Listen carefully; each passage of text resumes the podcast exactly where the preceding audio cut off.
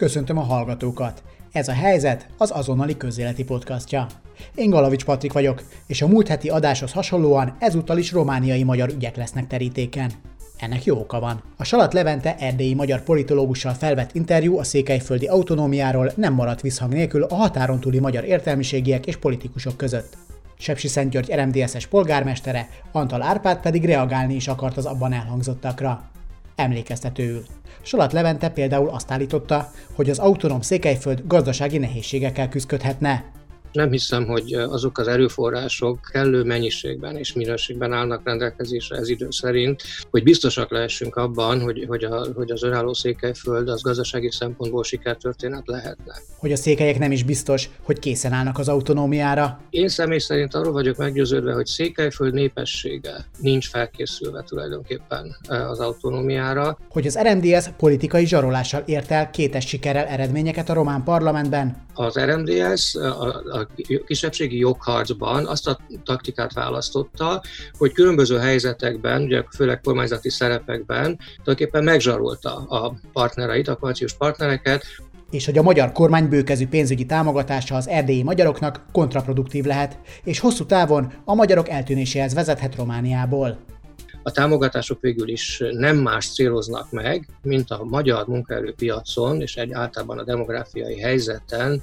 való segítés, Antal Árpád elsősorban ezekkel a megállapításokkal vitatkozik, és ennek hangot is ad interjúnkban. De nem szabad ebbe a bukaresti, szintén azt kell, hogy mondjam, bukaresti retorikába belemenni, hogy az RMDS zsarol. Nem, az RMDS politikai egyességeket köt, és ezt nem szabad zsarolásnak hívni. De mielőtt szót adnánk a Sepsi Szentgyörgyi polgármesternek, emlékezzünk meg a hét két fontos romániai történéséről.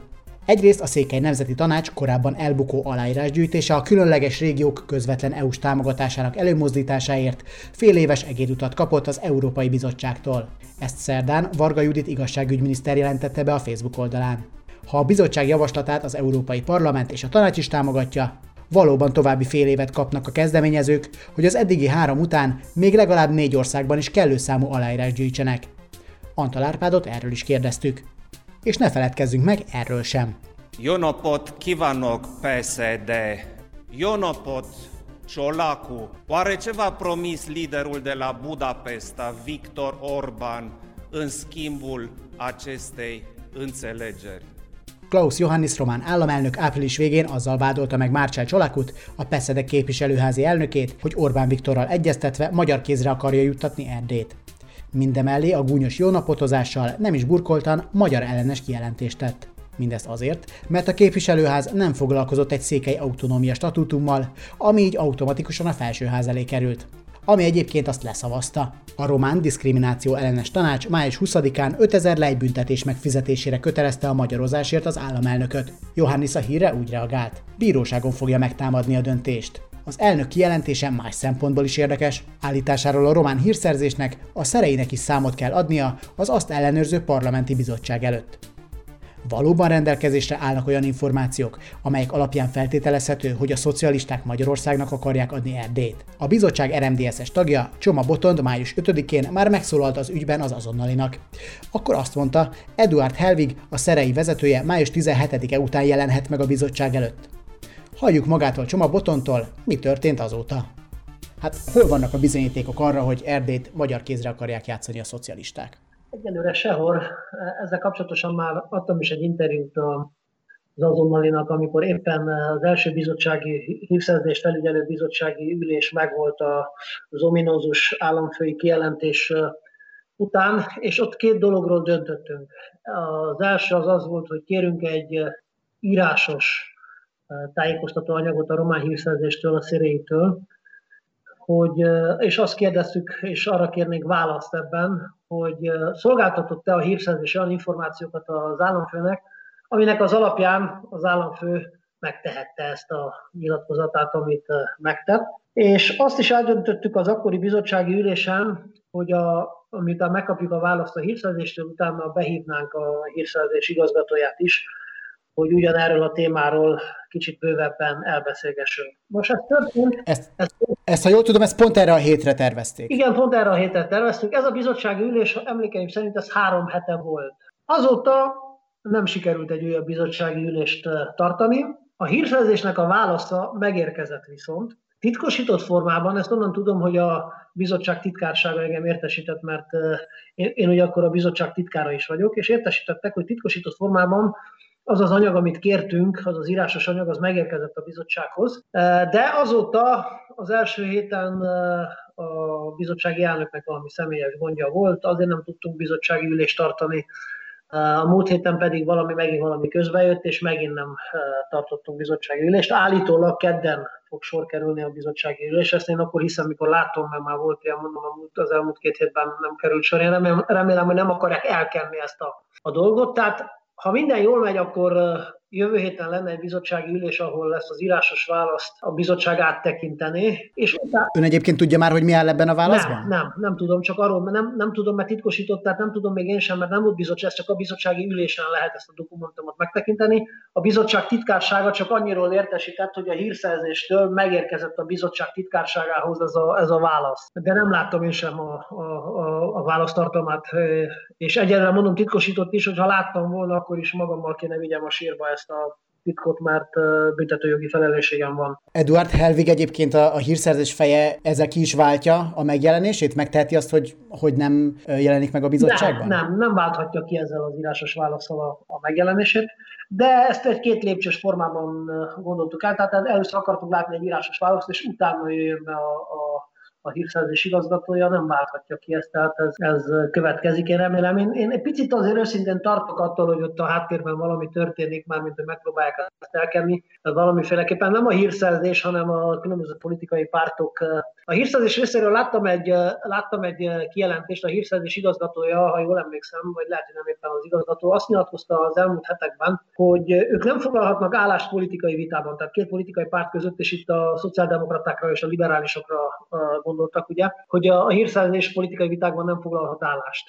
Mi nem is arra kértük a hírszerzést az a bizottsági ülésen, hogy állást foglaljon egy politikai vitában, hanem arra kértük, hogy azt mondja meg nekünk, hogy szolgáltattak-e olyan információkat az államfőnek, aminek alapján az államfő ilyen kijelentést tehetett. Azt is elmondanám, ehhez kapcsolódik, hogy külön különös illúzióm sincsen ezzel a választal kapcsolatosan, mert azért azt tudom, és lehet, hogy önök is tudják Magyarországon, ez elég ismert dolog, azért a román hírszerzés az erdély magyar közösséget egy rizikofaktornak tekinti mai napig, vannak bizonyos régi reflexek, annak ellenére, hogy állítólag a mostani román hírszerzésben egy olyan személy sem dolgozik már, aki annak idején a Ceausescu rendszerben a hírhet Securitate kötelékében eh, dolgozott. De azért ezt láthattuk különböző pillanatokban, hogy eh, vannak bizonyos régi beidegződések, és ezt dokumentumokban is láttam, hogy azért az erdély magyar közösség az különböző vonatkozásokban jelenthet nemzetbiztonsági rizikofaktort. Ugye két következmény lehet, hogyha mégis összejön ez a bizottság élés, és Eduard Helvig megjelenik rajta. Vegyük először az abszurdabbat, hogy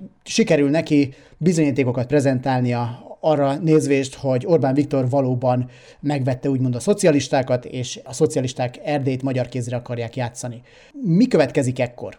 Nézze, én ezt el nem tudom képzelni őszintén, tehát egy ilyen forgatókönyvet mert tehát, hogy mondjam, ezen az egész román, a román sajtónak, hogy mondjam, a nem nacionalista része, azok, akik, hogy mondjam, tudnak racionálisan gondolkodni és racionálisan vélekednek a román-magyar viszonyról, azok is röhögtek az államfőnek, amikor ezt a kijelentést tett, és azt mondták, hogy bohócként viselkedett az államfő. Tehát ez egy, ez egy marhaság, és ez nyilván ez egy alávaló belpolitikai játék volt akkor vegyük a valószínű esetőséget, azt, hogy Eduard Helvignek nem sikerül, illetve nem tud semmilyen bizonyítékot prezentálni. Akkor mi történik? Nézze, én azt is el tudom képzelni, most nem akarom találgatni, de azt is el tudom képzelni, hogy behelyezik ezt a történetet az államfő kijelentését, kijelentését ilyen tágabb kontextusban, ugye a hírszerzés az mindig körültekintő, és, és erre már láttam jeleket a bizottsági ülésen, ahol a Mentsétek meg Románia politikai alakulat képviselője, eh, akik amúgy ők saját magad elég ilyen progresszív párként eh, állítják be, és eh, azt hangoztatják magukból, hogy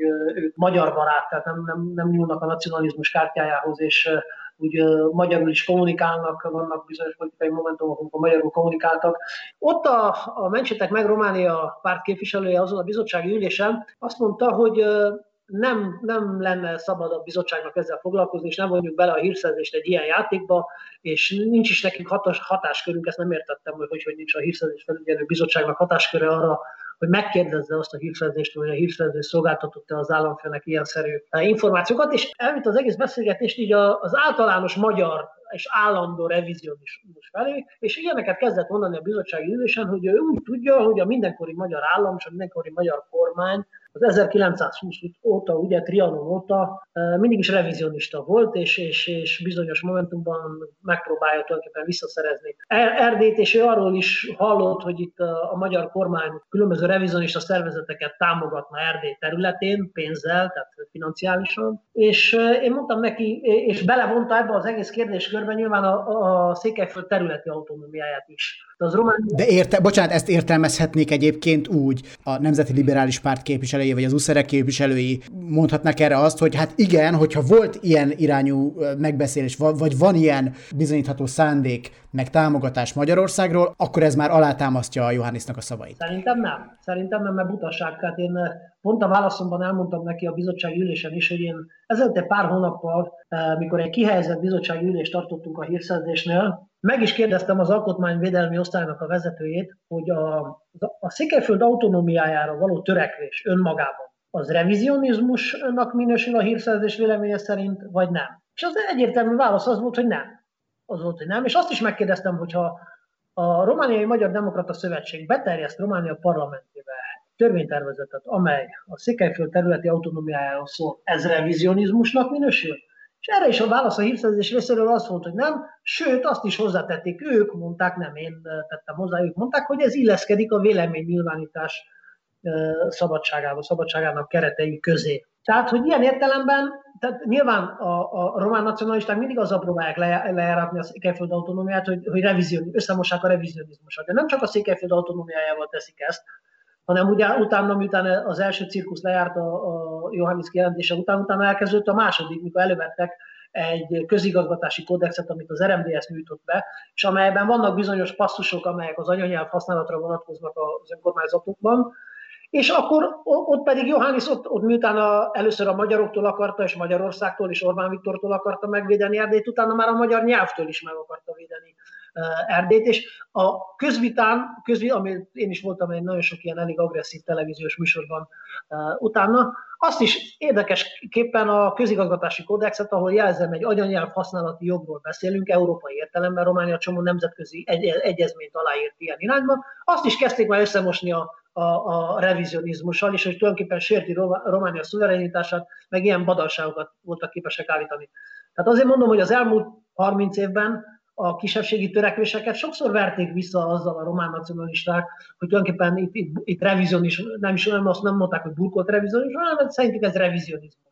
Rendben, akkor maradjunk abban, hogy tényleg a legvalószínűbb forgatókönyvnél, hogy, eh, hogy semmit nem sikerül bizonyítani, még ezzel a revizionista gondolattal sem. Akkor mit tud tenni a bizottság? Tehát nem tudom, eh, meg mi történik majd mondjuk Johannisszal? Kap még egy 5000 lejes büntetést? Tehát mi, mi, mi következhet ebből?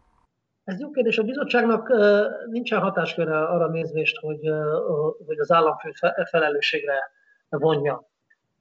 Ez egy jó kérdés, hogyha ha olyan információk derülnek ki, amelyek egyértelműen arra mutatnak, hogy az, az államfőnek semmi alapja nem volt, hogy ilyen kijelentést tegyen. Ezen el kell gondolkodni még, hogy milyen lépéseket lehetne a, a jövőben megtenni. De arra a hatásköre a bizottságnak, hogy Johanniszt jogilag, vagy akár politikai értelme, politikai értelme, nyilván elmondhatjuk a, a, a véleményünket, de jogi felelősséggel Johannes a, a hírszerzés felügyelő bizottságnak nem tartozik. De érdemes ezen elgondolkodni, hogy, hogy mit lehetne tenni. Most visszatérve említette ezt az 5000 lejes bírságot, amelyet a diszkrimináció ellenes tanács szabott ki. Szerintem nem, nem is a, a, az összeg az körülbelül, ha euróban fejeznünk, ez egy olyan 1000 euró körüli összeg. Nem az összeg mértéke vagy nagysága, vagy számít, hanem az a tény, hogy megállapította ezt a diszkrimináció ellenes tanács egy hivatalban lévő államfőről. Szerintem ez egy fontos dolog. Érezhető egyébként, hogy elül az ügy? Tehát most már ugye mondta ön is, hogy a, a legutóbbi bizottsági ülés az három hete volt, kaptak ugyan most egy választ a szereitől, és majd ki tudja, mikor e, előbb-utóbb Eduard Helvig is megjelenik, de hát lehet, hogy addig már így úgymond szinte senki nem fog erre emlékezni. Önöknek, az RMDS-nek érdekük, hogy e- ezt napirenden tartsák?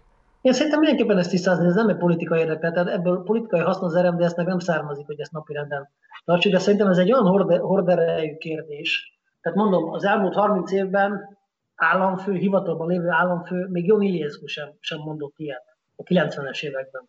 Még elég zavaros idők voltak azok. Bányászjárás volt Bukarestben, sok minden történt a 90-es években. Akkor is féltették Erdélyt. Ugye ott volt a, marosvásárhelyi etnikai konfliktus a magyarok és románok között. Tehát azért voltak, voltak események a, a, a 90-es években, de még Iliescu-tól sem hallottam azt, hogy itt valaki át szeretné játszani Erdélyt a, a, a magyaroknak. Tehát én úgy érzem, hogy ez egy olyan súlyos kijelentés volt a, az államfőtől, hogy függetlenül attól, hogy most az RMDS-nek ebből, ebből politikai haszna származhat de szerintem ebből semmilyen haszna nem származik. Szóval ezt, a, ezt tisztázni kell ezt a, ezt a kérdést. Van egy feltételezés bennem, van egy hipotézisem, hogy, hogy van arra irányuló törekvés, hogy, hogy valahogy ezt úgy elkenjék ezt a dolgot, és előjön, és valahogy aztán ugye a politikában mindig új dolgok jönnek, a, jelennek meg a szintéren, és valahogy elfeledkezünk erről a dologról. De én nem azt szeretném azt, hogy elfeledkezünk róla, és mindenképpen ezt, ezt, ezt tisztázni kellene. De nyilván illúzióim sincsenek a hírszerzéssel kapcsolatosan, hogy mennyire lehet abból majd konkrétan azt tisztázni, hogy volt-e indoka, nyilván nem volt, de hogy, hogy nem vagyok benne biztos, hogy a hírszerzés egy, egy, egyértelmű anyagot fog szolgáltatni a bizottságnak, amiben mondjuk expressis verbis uh, ex cathedra kijelenti, hogy, hogy az államfő, tehát nem, nem, nem szolgáltattak olyan információt, ami alapján az államfő ezt mondhatta volna.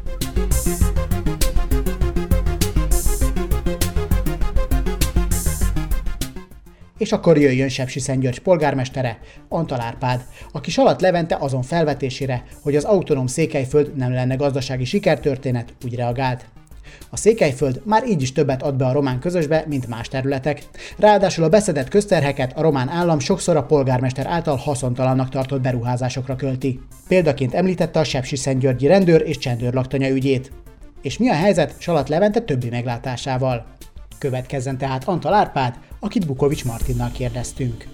Tehát egyrészt többet fizetünk be, mint amennyit visszakapunk, másrészt amit visszakapunk, azt sok esetben olyan beruházásokra fordítják, amelyek nem szolgálják az itt élő emberek érdekeit, nem egyeznek az állam beruházási prioritásai a régióban élő emberek prioritásaival. Ezek szerint akkor, hogyha azt mondja, hogy a, a Székelyföldön mégiscsak van, most, most egy másik témát érintsünk, hogy, hogy mégiscsak van ö, együttműködés, és, és van elegendő politikai kultúra ahhoz, hogy, hogy egy autonómia megvalósulhasson, akkor tegyük fel, hogy nem lenne probléma abból sem, hogy Sepsi György lemondjon arról, hogy ő legyen Székelyföldnek a, úgymond a fővárosa, és, és azt mondaná egy esetleg bejelentkező Székelyudvarhelynek, hogy ez teljesen rendben van, Székelyudvarhely legyen így, vagy akár Csíkszereda, vagy akár más városokat is említhetnék.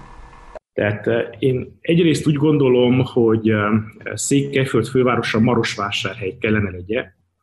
Ugye Marosvásárhelyen most nincs magyar többség, viszont én remélem azt, hogy a marosvásárhelyi románok is rájönnek arra, hogy Marosvásárhelynek ez az esélye, hogy Székelyföld fővárosa legyen, ugyanis ebben a Kolozsvár, Szeben, Brassó háromszögben az elmúlt évtizedekben Marosvásárhely elveszítette a súlyát. És azért veszítette el a súlyát, mert nem vállalta fel azt, hogy ő legyen Székelyföld fővárosa.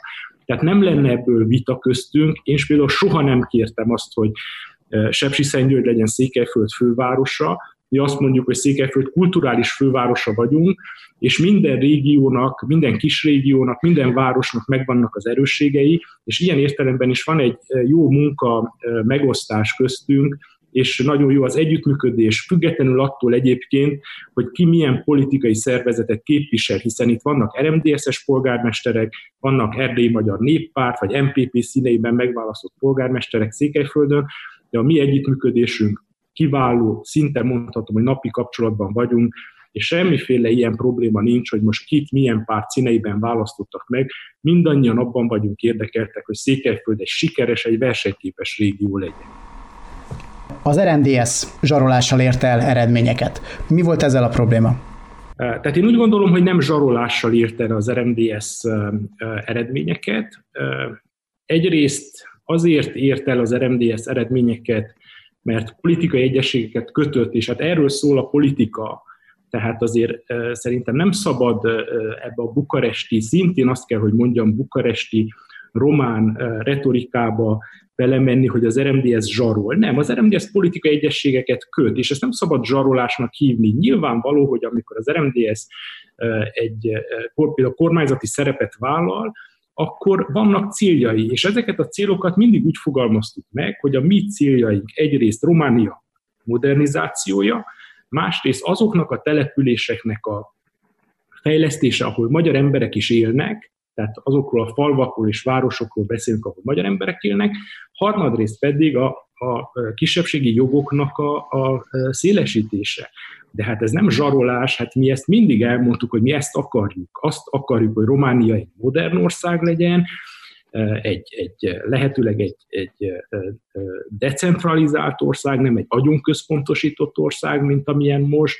Az az érdekünk, hogy, hogy bukaresti pénzek ne csak azokban a régiókban menjenek, ahol nem élnek magyarok, hanem oda is jöjjön pénz, ahol mi élünk, és igen, az az érdekünk, hogy a jogainkat bővítsék. Tehát itt nincs szó zsarolásról, ezeket mi mindig, mind az elmúlt 30 éve folyamatosan elmondtuk.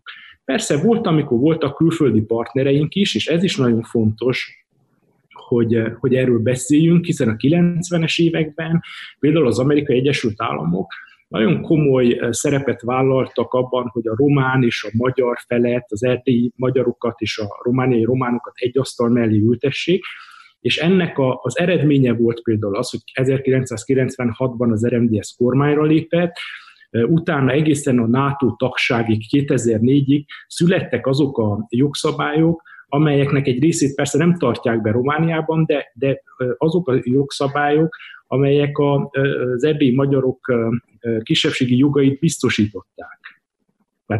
Talán erre célzott ezekre a jogszab...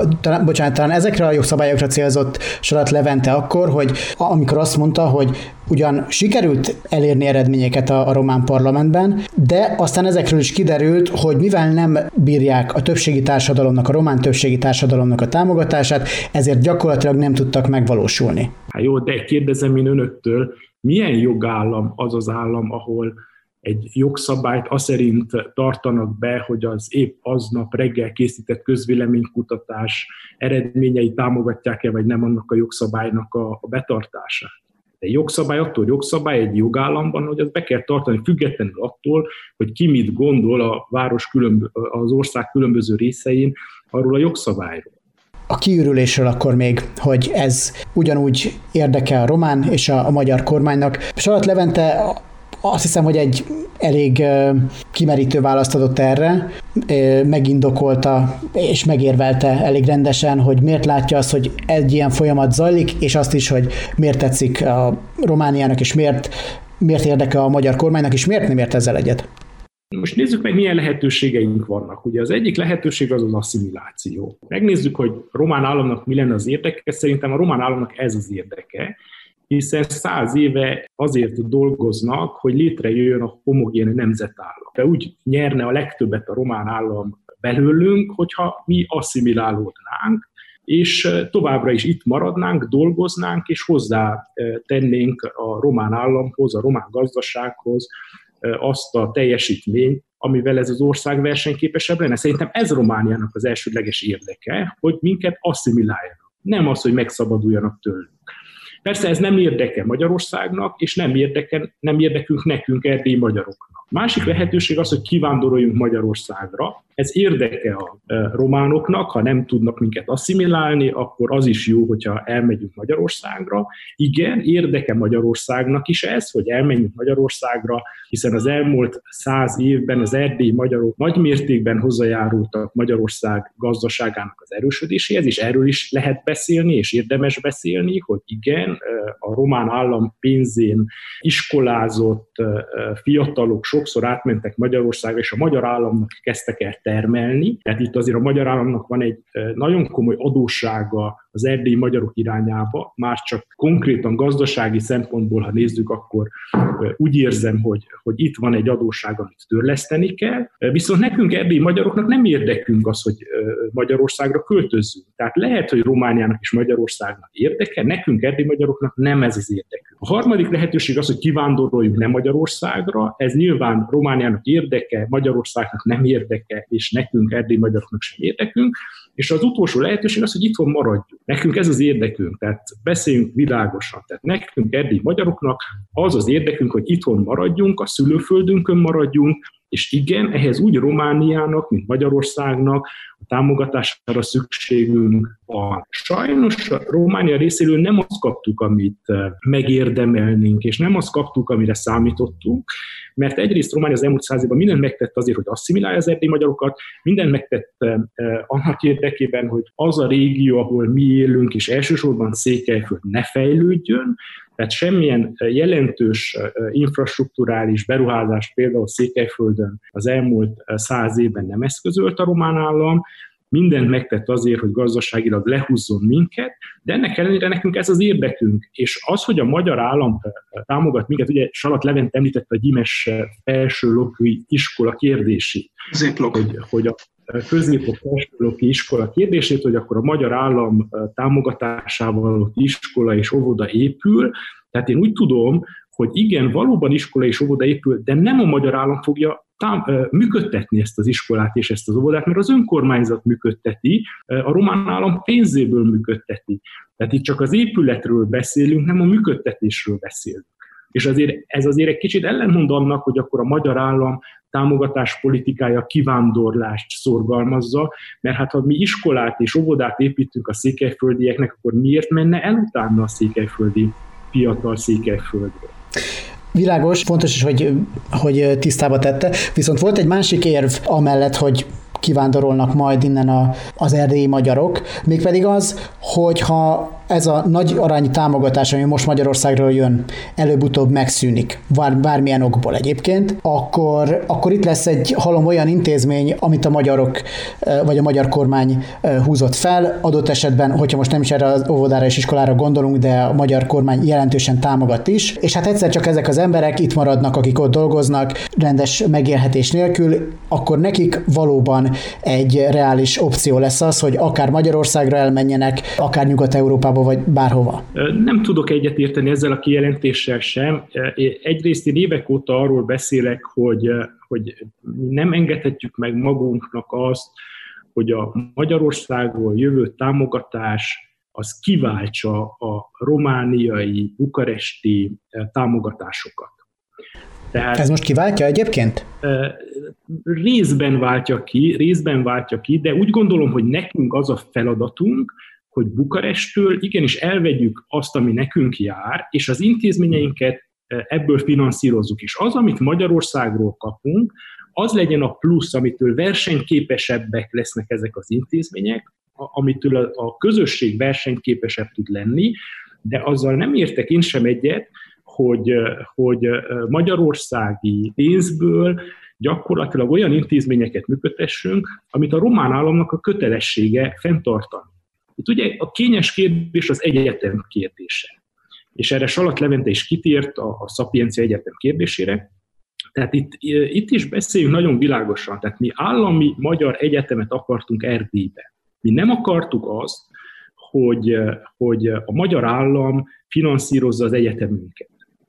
Csak miután nem sikerült 30 év alatt azt elérni, hogy Kolozsváron a Bolyai Egyetem visszakapja az önálló egyetemi státuszát, ezért mi nem tehetjük meg azt, tehát itt mindig elmondom mindenféle amerikai, meg, meg nyugat-európai diplomatáknak is, hogy mi mindig minden kérdésünkkel először Bukarestbe megyünk. Mi Bukaresthez fordulunk, mert Bukarestnek kötelessége nekünk biztosítani a jogokat, az intézményrendszerünket felépíteni, stb. De ha mi elmegyünk tízszer Bukarestbe, és ott mindig azt mondják, hogy nem, akkor ne várja el senki tőlünk azt, hogy mi lemondjunk arról, hogy nekünk magyar egyetemünk legyen. Hát nyilván utána Budapestre megyünk, és próbálunk támogatást szerezni Budapestről. Tehát ha létrejöhetett volna a Bolyai Egyetem, amit Bukarestből finanszíroznának, vagy finanszíroztak volna, akkor nem kellett volna létrehozni a Szapiencia Egyetem. Mi most is mondjuk, és igen, én nem tartom azt kizártnak, hogy egy adott pillanatban akár a Szapiencia Egyetem finanszírozásának egy részét a román államnak át kell vállalnia. De mindig úgy próbáljuk felépíteni az intézményrendszerünket, hogyha kiesik a magyarországi támogatás, akkor helyébe tudjon belépni egyrészt az önkormányzati támogatás, mert azért jelentős forrásokkal rendelkező önkormányzatokat vezet, vezetünk itt Erdélyben. Nem igaz az, hogy egyik napról a másikra ha Magyarország nem tudna támogatni intézményeket, akkor ez az egész intézményrendszer összeomlik. Itt viszont elérkezünk egy olyan ponthoz, ami egy kicsit absztraktabb téma. Mégpedig az, hogy hogyan kell együttműködni a románokkal, és hogyan kell elképzelni az erdélyi magyaroknak a, az együttélését az ottani románokkal. És Sajt Levente ebben például azt mondja, hogy, és nem tudom, ez érdekes, hogy ezt ön hogy látja, hogy a, most az erdélyi magyarok azok sokkal inkább elfordultak magyar médiafogyasztás felé, magyar kultúrafogyasztás felé, és és eddig is elég nagy volt a szakadék a románok és, a, és az ott élő magyarok között, hát ez csak tovább mélyült az elmúlt években. És ez nem segíti azt, hogy románok nyitottabbak legyenek a, a magyarok felé, bármilyen kéréssel is forduljanak feléjük, akár például Sepsi Györgyről.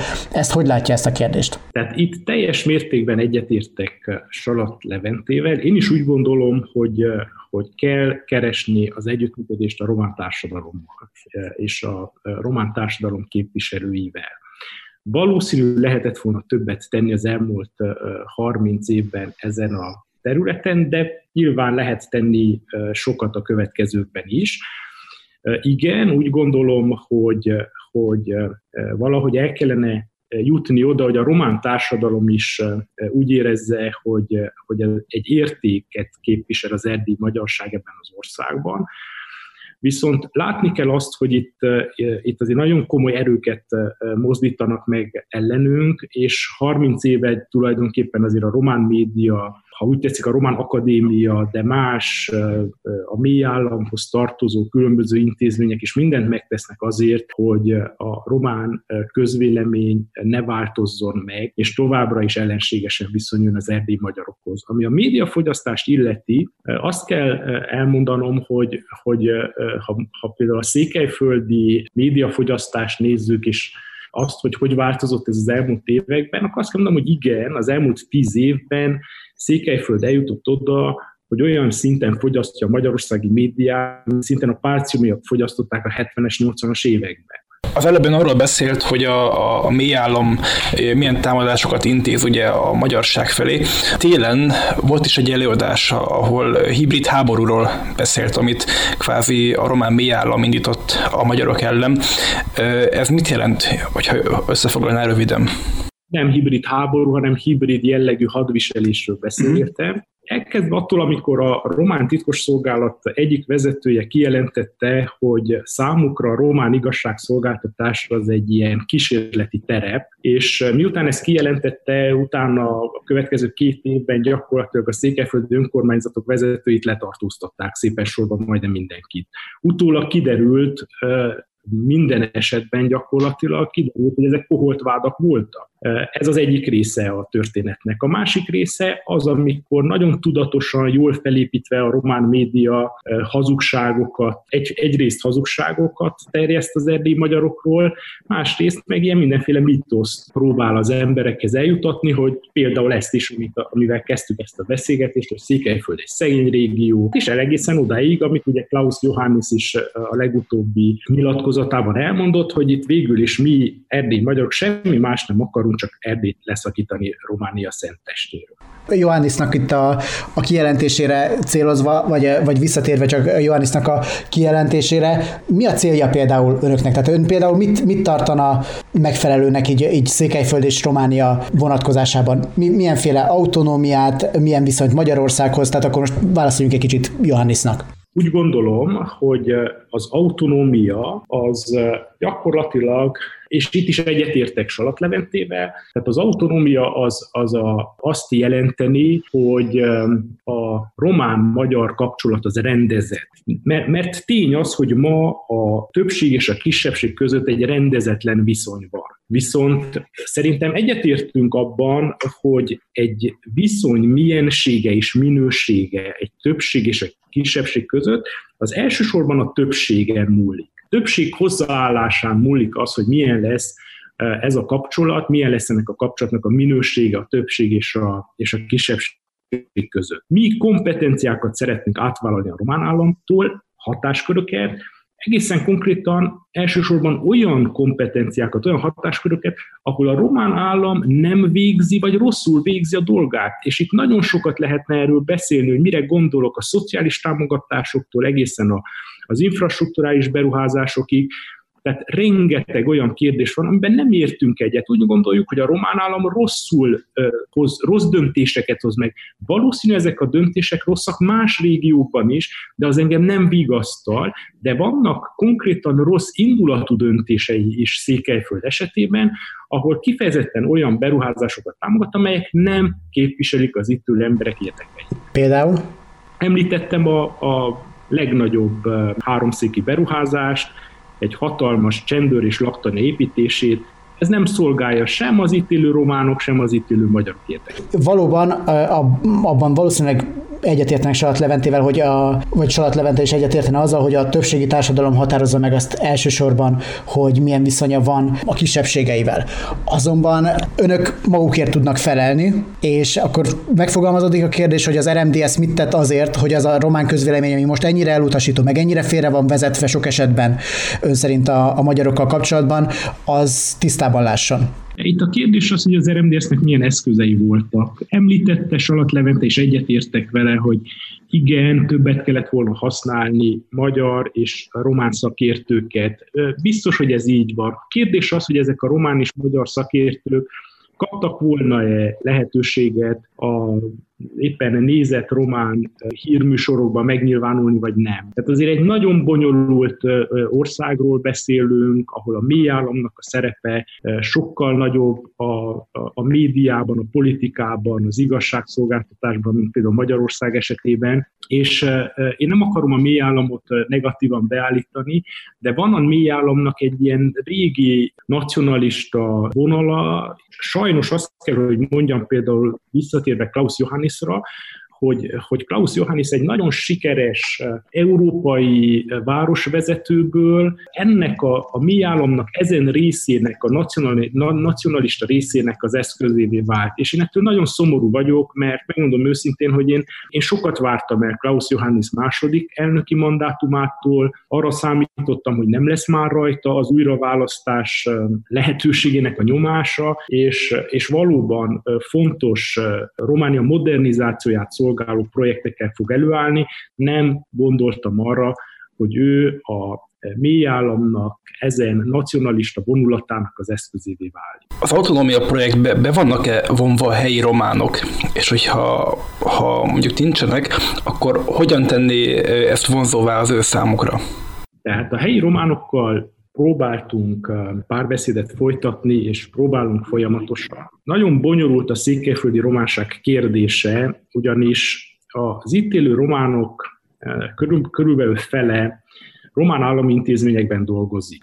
Sok esetben ezek az emberek úgy jönnek Székelyföldre, elmondják, hogyha széke, nekik, hogyha Székelyföldön fognak dolgozni, akkor magasabb lesz a fizetésük, mintha az ország más részein dolgoznának. És veszélyességi pótlék is jár állítólag.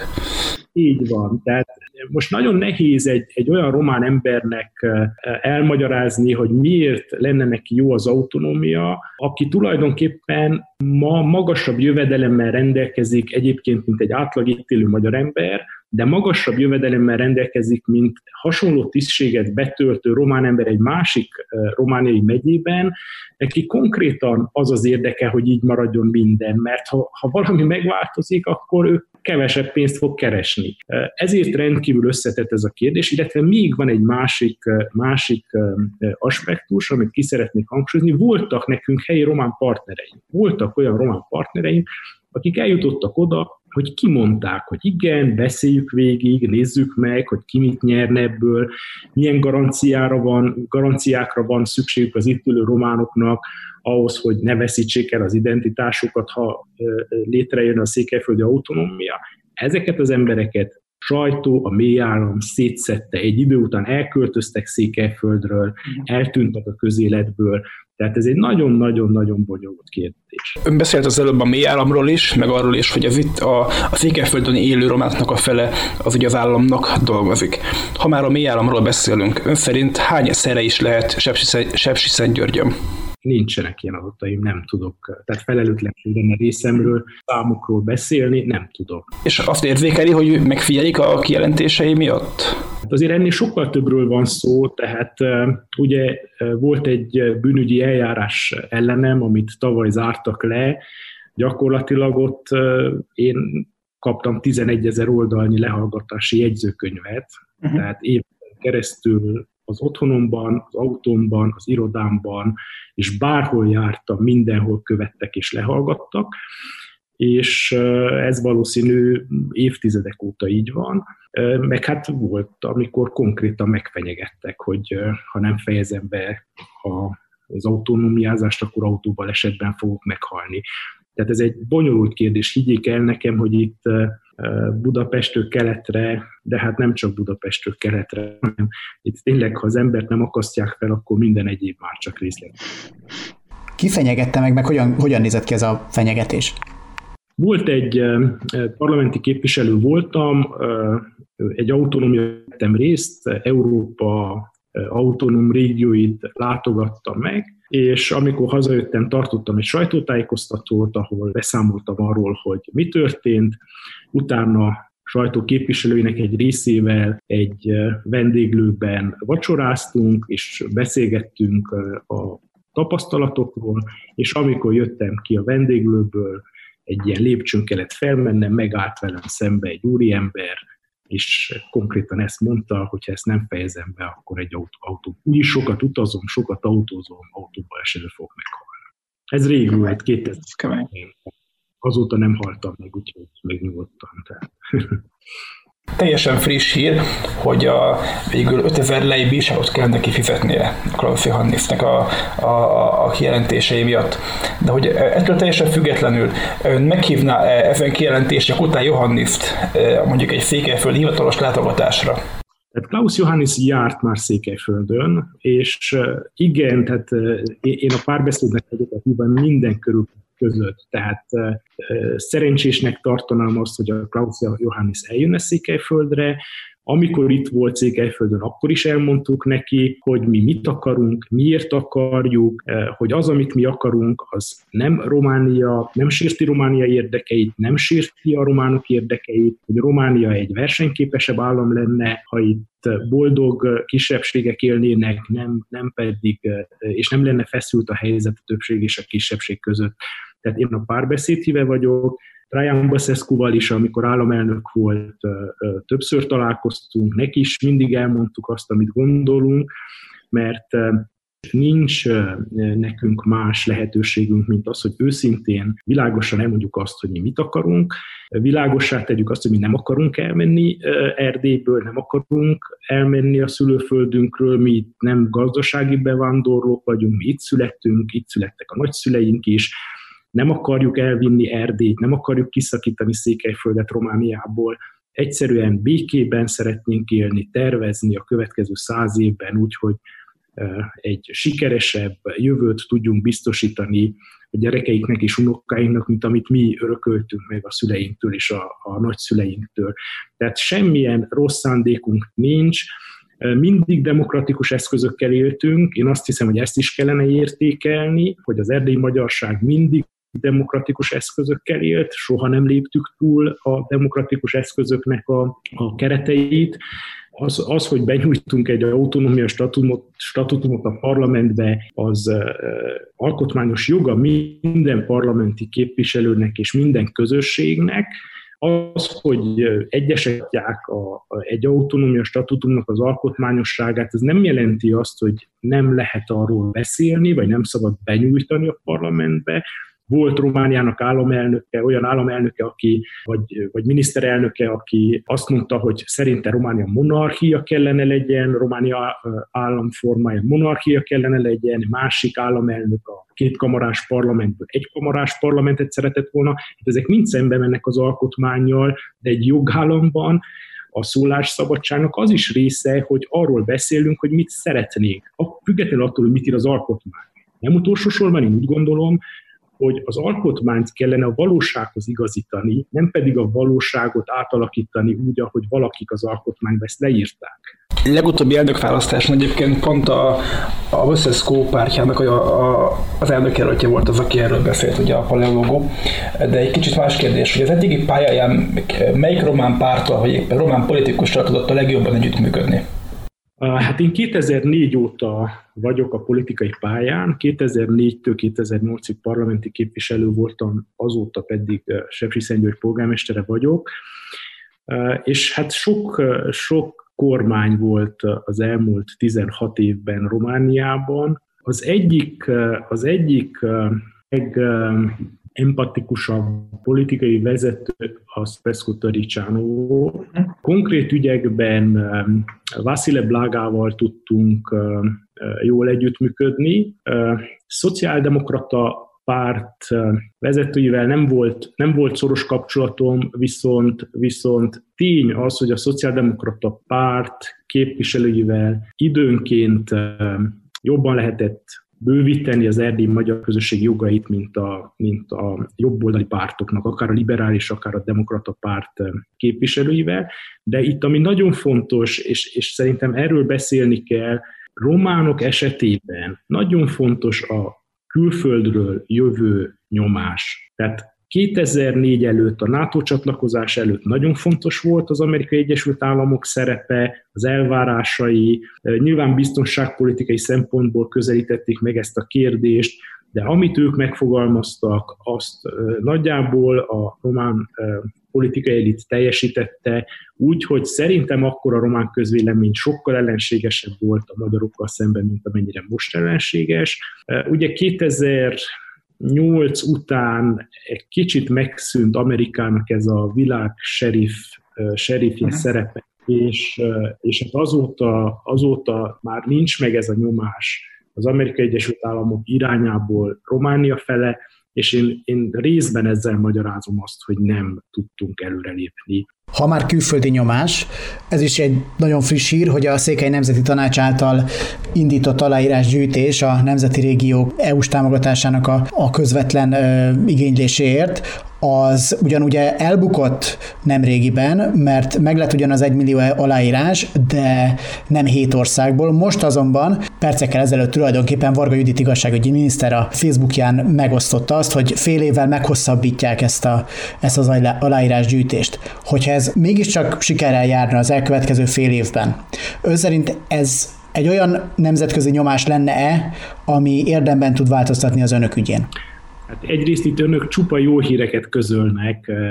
Szerintem még két-három órát beszélgessünk, ha így, így fél óránként jön egy, egy ilyen hír, hogy megbüntetik az államelnököt, meghosszabbítja a bizottsága a határidőt. Nekünk a jövőnk Európában van. Soha nem kerestünk partnereket tőlünk keletre, ezt, ezt nagyon fontos kihangsúlyozni. Mi meg vagyunk arról győződve, hogy kisebbségi jogok, jólét, az csak nyugatról jöhet, keletről nem jöhet. Mi mindig nyugaton kerestük a partnereket, és mi azt szeretnénk, hogy az Európai Unió figyeljen jobban oda az őshonos nemzeti kisebbségekre. Igen, nagyon szeretném, hogy közvetlenül Brüsszelből jusson forrásokhoz Székelyföld, hiszen bukaresti, a helyi, a magyarországi forrásokon túl nagyon fontosak az Európai Uniós pénzek.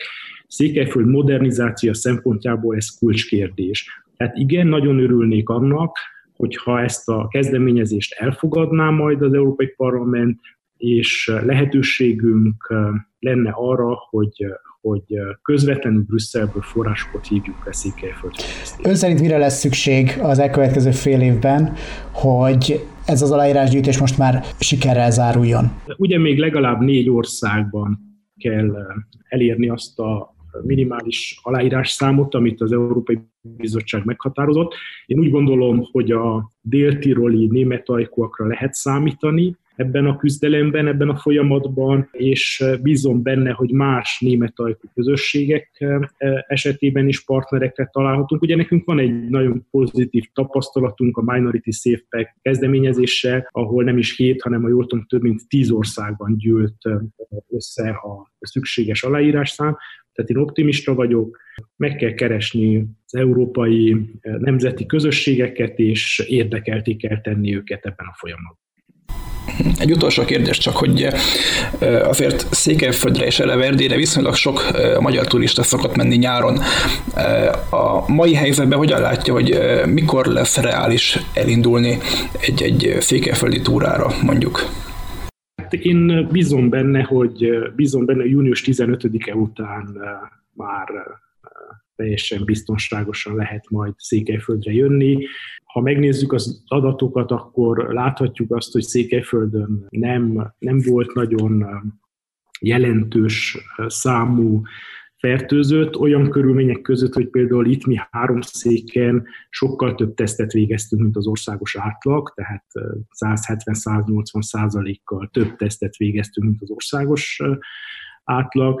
Én bízom benne, hogy júniusban már teljesen biztonságos körülmények között lehet jönni, és nagy szeretettel várjuk a magyarországi turistákat Székelyföldön.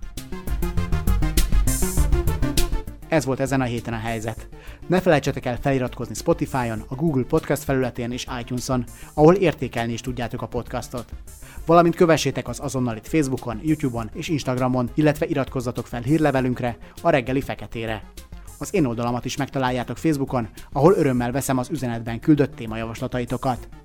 Galavics Patrikot hallottátok, a figyelmeteket megköszönve búcsúzom, a viszonthallásra!